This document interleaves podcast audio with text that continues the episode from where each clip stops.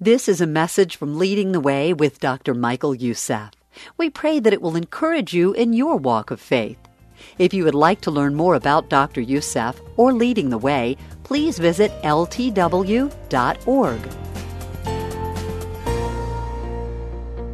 Never give up on biblical truth. Never give up on the infallibility of the Word of God. Never give up on the faith that once delivered. Never give up on the biblical orthodoxy. And when you understand the backdrop to this epistle, second epistle of Timothy, and when you understand the importance of this message for our generation, where the Apostle Paul, the aged, imprisoned apostle, realized that his days are numbered and that the day of his meeting Jesus face to face is approaching. He decides to leave this epistle as his legacy for future generation of church leaders and church members. Please hear me right. This is an exhortation to this and future generation of church leaders, church members, and any generation. There is falsehoods and compromise and those falsehoods and compromises always start on a very minuscule component. They are so imperceptible. Most people sitting in the pews, they don't even realize it. They don't even understand it. And yet, in time, it keeps going in a downward direction. Let me give you an example. At the end of 2019, the Archbishop, newly appointed Archbishop of York. Now, in the Church of England, the highest authority is the Archbishop of Canterbury. The second highest is the Archbishop of York. The newly appointed Archbishop of York has told the clergy and the licensed preachers in his domain that he will defrock them, that he will fire them, that he will discipline them if they do not support gay marriage. Now, We've come a long way from the day of the English reformers who were burned at the stake for their fidelity to the Word of God. Now, I'm going to say some things about the condition of the Church of Jesus Christ in the 21st century before I get to the text. As I look in the church at large in the 21st century, it's like a hothouse. A hothouse is a climate controlled building for plants. It keeps the plants in a protected environment. It keeps the plants constantly in a 72 degree temperature. They even pipe in beautiful music so that the plants will grow in a nice environment. the gardener will come in and gently spray super organic fertilizer. but the moment you take that plant out of its protective environment, it welts before your eyes. Beloved, this is a picture of the 21st century church today in the West. And yet, the Word of God tells us so clearly that when we are rooted and established upon the Word of God, we bloom no matter where we're planted. If you are planted in Pharaoh's prison, you will rise up and become the prime minister of Egypt. If you are planted in the den of lions, you will rise up and be in charge of the Persian Empire. If you are planted in the fiery furnace, you will rise up and witness to the king. If you are planted in the desert, you will bloom and you'll proclaim that God is with us. From the book of Acts and from historical documents, we know that the Apostle Paul was imprisoned twice. He was imprisoned twice. You remember when he had the shipwreck going from Jerusalem to Rome? There, that his first imprisonment was more like a house arrest. He was in a rented accommodation. Uh, sure, he was under guard, but he was rented accommodation and he was able to receive visitors. But then he was freed because of lack of evidence against him. Then there is a strong indication that he went from there to Spain. You remember when he wrote to the Romans and he said, I have longing to come to you so that you might send me on my way to Spain. The goal of his life, the desire of his life, the longing of his life was to go to Spain and preach the gospel there too. That way he would have covered the empire from side to side. After he preached in Spain and came back, that he was arrested in Troas this was during the time of the great persecution. You remember Nero burnt Rome and blamed it on the Christian. And the severe persecution began back then. And it was so severe that Paul himself was arrested and he was placed in a dungeon. This aged, physically weak apostle of God was languishing in a dungeon. Now, my wife and I have been to Rome on several occasions, and every time I wanted to know where that dungeon was, but nobody knew. My wife wouldn't give up, and we found it. When I got into this place, I became so deeply moved.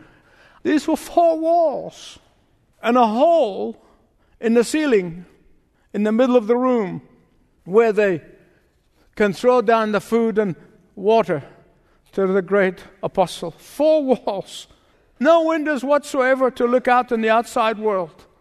And I'm told that in winter it's so damp and it's so cold. You talk about plants in a hothouse, far from it.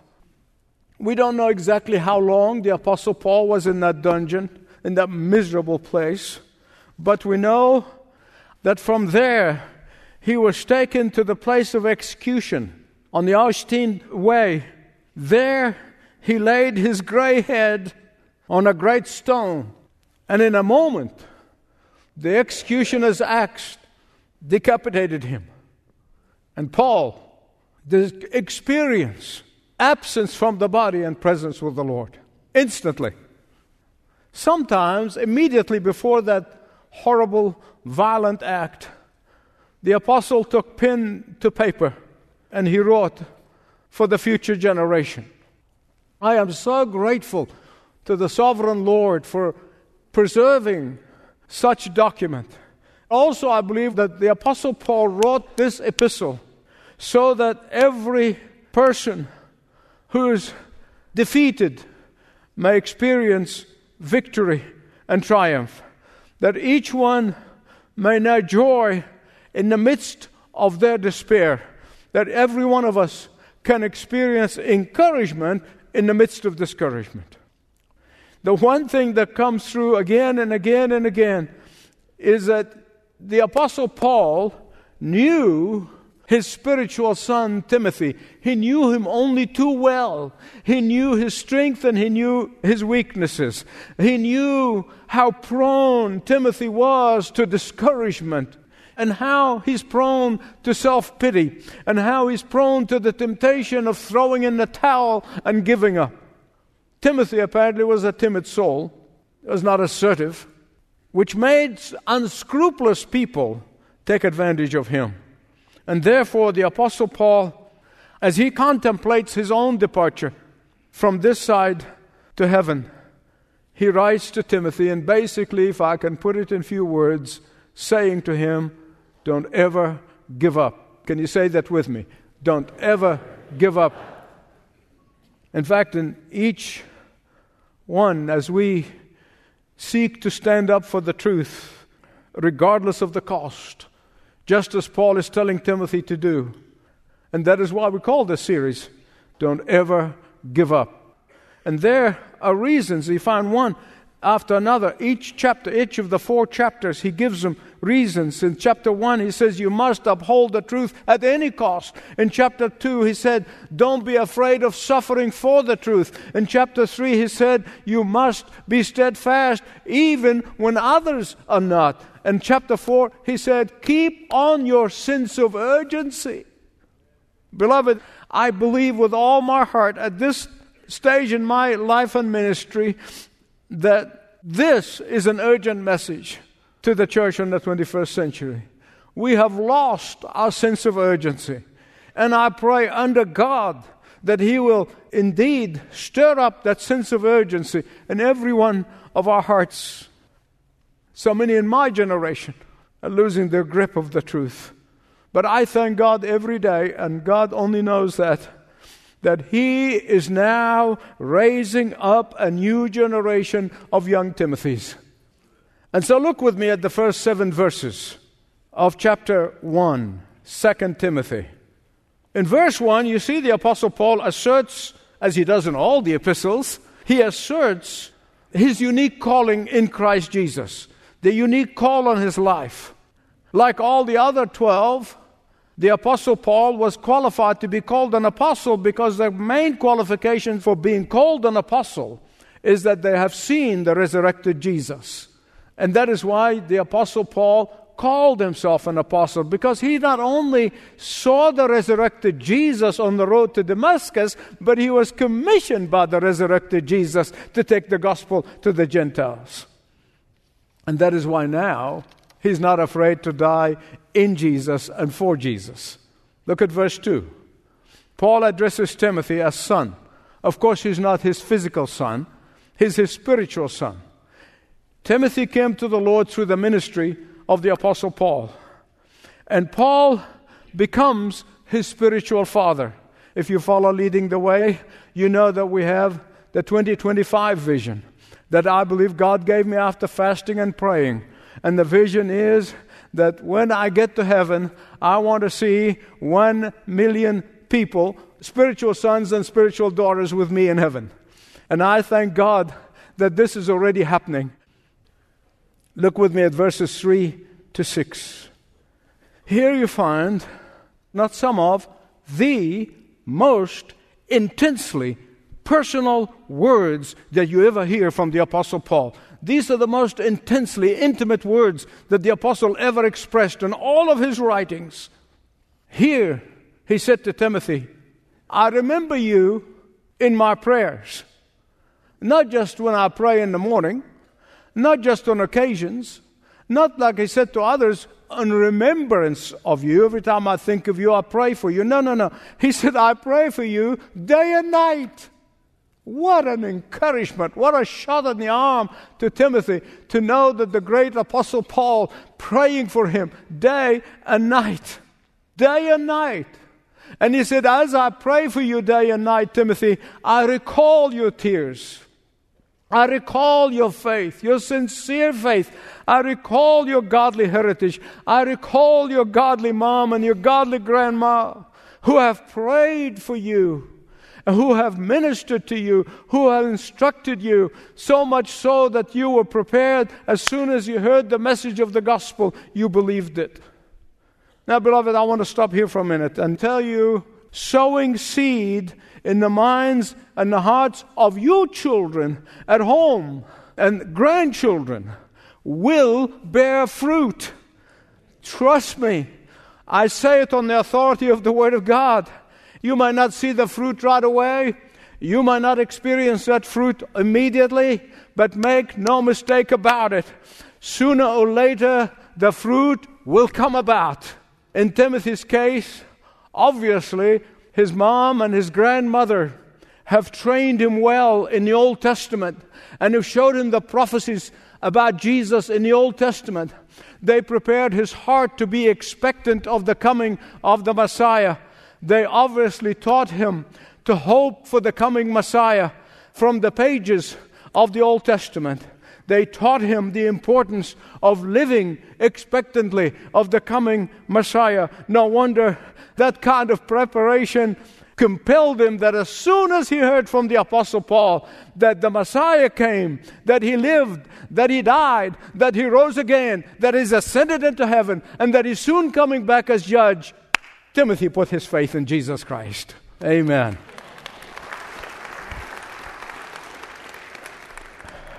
We don't know, but apparently Timothy's father was a Gentile and possibly a Greek. He's not mentioned here, so I'm not going to speculate. But what Paul is doing here, he's giving us an example of what I taught you when I preached through 1 Corinthians chapter 7. When Paul said that the children of a believing spouse, one parent, doesn't have to be both, one, are sanctified in that believing parents, meaning that God has a plan for the children if even one parent is a believer. I hope that you vividly remember that. And here, what the Apostle Paul is doing, he's saying, here's an exhibit A. Here's an exhibit A of what I'm teaching about how the children of believing parents will come to Christ. Exhibit A is Timothy. Timothy, because of his faith of his mother and his grandmother and the preparation and the seeds that they had planted in his heart and his life, now he became the successor of the great apostle Paul. And Paul says, I remember how you received the Holy Spirit when we laid hands on you.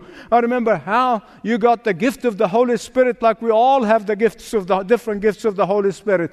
And I remember how you exercised that gift of the Holy Spirit. And here he says, the great encourager, the Apostle Paul is saying, I remember all of that, Timothy, and I thank God for you. Those are truly magnificent words to a discouraged Timothy.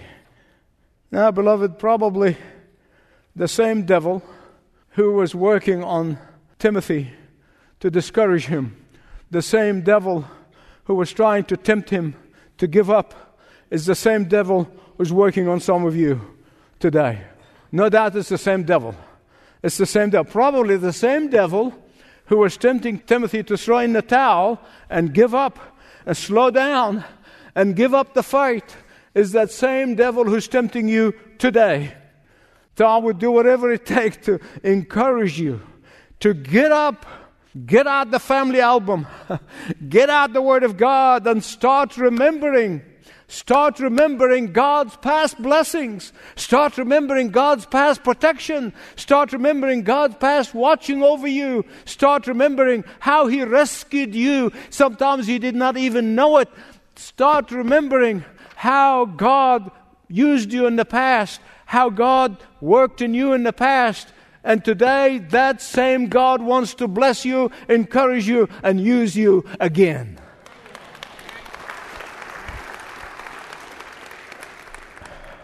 Which brings me to the very heart of what Paul is saying to Timothy in this particular passage. Here's what he's saying He said, Timothy, shake off your timidity. Shake off your fear. Shake off your discouragement. Shake off your weariness. Shake off the temptation to give up and take it easy. Look at verse 7 with me. For God did not give us the spirit of fear or timidity, it's really the same word, but the spirit of power and of love and of self control. I understand from this that there is a specific spirit evil spirit, not from God, has nothing to do with God. It's an evil spirit. And he specializes in fear. If you read my book, Conquer, I'll show you the hierarchy in the spiritual realm in Satan and his, and his demons. There's powers and authority, and they all have a hierarchy. And this evil spirit, who's not from the Lord, as I said, specializes in fear. Now, I don't know how many demons, could be billions or trillions, we don't know. We have no idea how many demons he would have deployed, this particular evil spirit, he would deploy to work on God's believers. We don't know. We don't know how many of those demons are doing the bidding of that evil spirit. But it doesn't matter. What matters is that we recognize A, that is not from the Lord. It's an evil spirit. The Bible says, He who's in us, that's the Holy Spirit, is greater than he who's in the world. That's the evil spirits, all of them put together. He who's in us is greater than he who's in the world. Can you say that with me? He who's in us is greater than he who's in the world.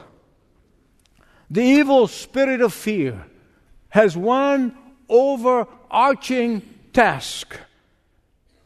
Oh, yes, they're focused. I don't think the demons have ADD. and I do. and I have to work hard on concentrating.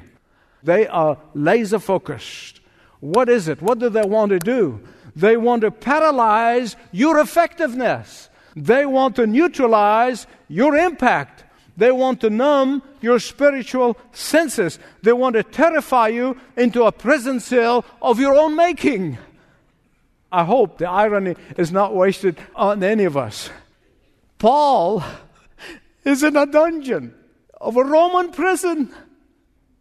But he knew that if we live in fear, we are in a prison worse than his.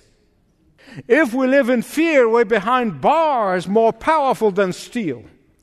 If we live in fear, we are in a prison more inescapable than Alcatraz. Now, beloved, listen to me. Fear can destroy your abilities. Fear can hamper your drive. Fear can paralyze your commitment. Fear can stunt your spiritual growth. Fear can destroy your marriage, your family, and your relationships. Fear can destroy your health and even can kill you, which is the desire of the devil anyway.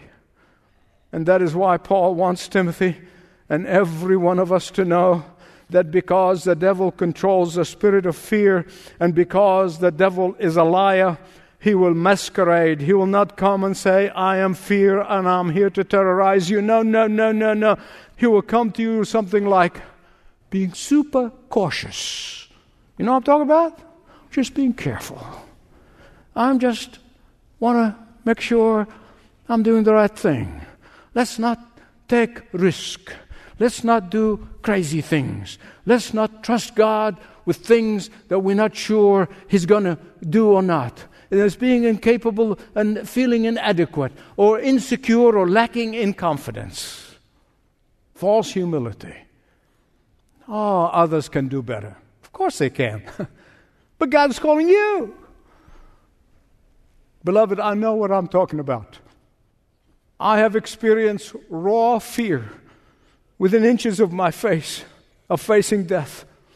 But the Holy Spirit of God breathed in me and said, Fear not. In fact, that is why those two words are repeated by our Lord Jesus again and again and again. Fear not. Fear not. Say it with me. Fear not. Fear not life. Why? Because Jesus said, I am the way, the truth, and the life. Not a life, the life. Fear not death. Why? Because Jesus said, I am the one who lives, was dead, and behold, I'm living forevermore. Fear not the unknown. Why? Because Jesus said, I'm the Alpha and the Omega, I'm the beginning and the end, and everything in between. The one thing the great apostle has learned in over 30 years of walking with the Lord, serving the Lord, preaching the gospel of the Lord, the one thing he understood that there's only one antidote to fear. Beloved, listen to me. There's only one antidote to fear. What is it? What is it? What is it? The God who is in total control of your life can banish fear out of your life. It might not happen in an instant, but it's a daily thing. When I was 12, 13, that kind of age, I was not what you call a small boy. I was always big. I was a big baby. In fact, by the time I was 13, I was already 5'10. But due to my Christian upbringing, I allowed the street bully to bully me. And I encourage you all young people, just walk away. That's what I did. I constantly just walked away regardless of whether I can take that little short one on, I just walked away. Every time he will attack me as I'm walking down the street and say all kinds of things, I just keep walking. Until one day, my brother Nader, who's the oldest in the family, he was 19 years older than me. He was 6'5. He was a big boy. and one day I'm walking down the street with him, and I saw that little blighter on the street corner, that street bully, standing there. I left my brother and walked straight up to him. And I looked him in the eye. He ran like a jackrabbit. See, that's what the bullies are. He intimidated me for so long until he saw my big brother. So take your big brother Jesus with you. When fear comes to you, show your big brother Jesus.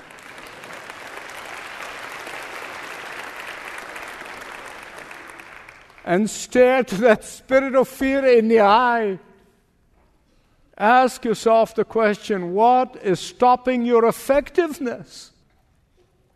What excuse do you have for not serving and giving and doing? Is it fear of failure? I know all about failure. I've experienced it in my life many times. But I would rather try to do something and fail than succeed at nothing. Listen to me. You cannot be defeated unless you accept defeat in your heart. Let me repeat this. You cannot be defeated unless you accept defeat in your heart. Please hear me right. I'm about to finish. Falling down does not make you a failure. Staying down does. Did you get that? Falling down does not make you a failure, but staying down does. Failure is never your undertaker, it's only your teacher. Failure is never a dead end street when you are in Jesus, it's only a detour. Sometimes I hear people say, Well, Michael, my past sins are just haunting me. Not if you place them under the blood of Jesus. Amen? God buried your sins in the deepest sea, and there He put a sign fishing is not allowed. Is it the fear of the unknown? The Bible said, No weapon is formed against you will prosper. It may look like succeeding, but it will not prosper. The Lord is my light and my salvation. Whom shall I fear? And so, the Word of God to us today, all of us, regardless of where we are, the Word of God, as He's spoken to Timothy, it's spoken to every one of us. We need to know that God is in control of every aspect of our lives, no matter how much the devil might bark, we already have received the victory. Because he has given us the Holy Spirit. And the Holy Spirit gives us power, gives us courage, gives us strength, gives us the ability to love the unlovable, gives us all that we need to be faithful soldiers of Jesus Christ. Can I get an amen? amen? Will you bow your heads with me, please? Father, I lift up my brothers and sisters. I lift up every discouraged person. I lift up every timid individual. I lift up every fearful person. Father, I pray that you today visit every trembling heart with the power of your Holy Spirit, that each one would rise up and bless your name, and rise up and do some great things for you because you are a great God. We pray all of this in Jesus' name. Amen.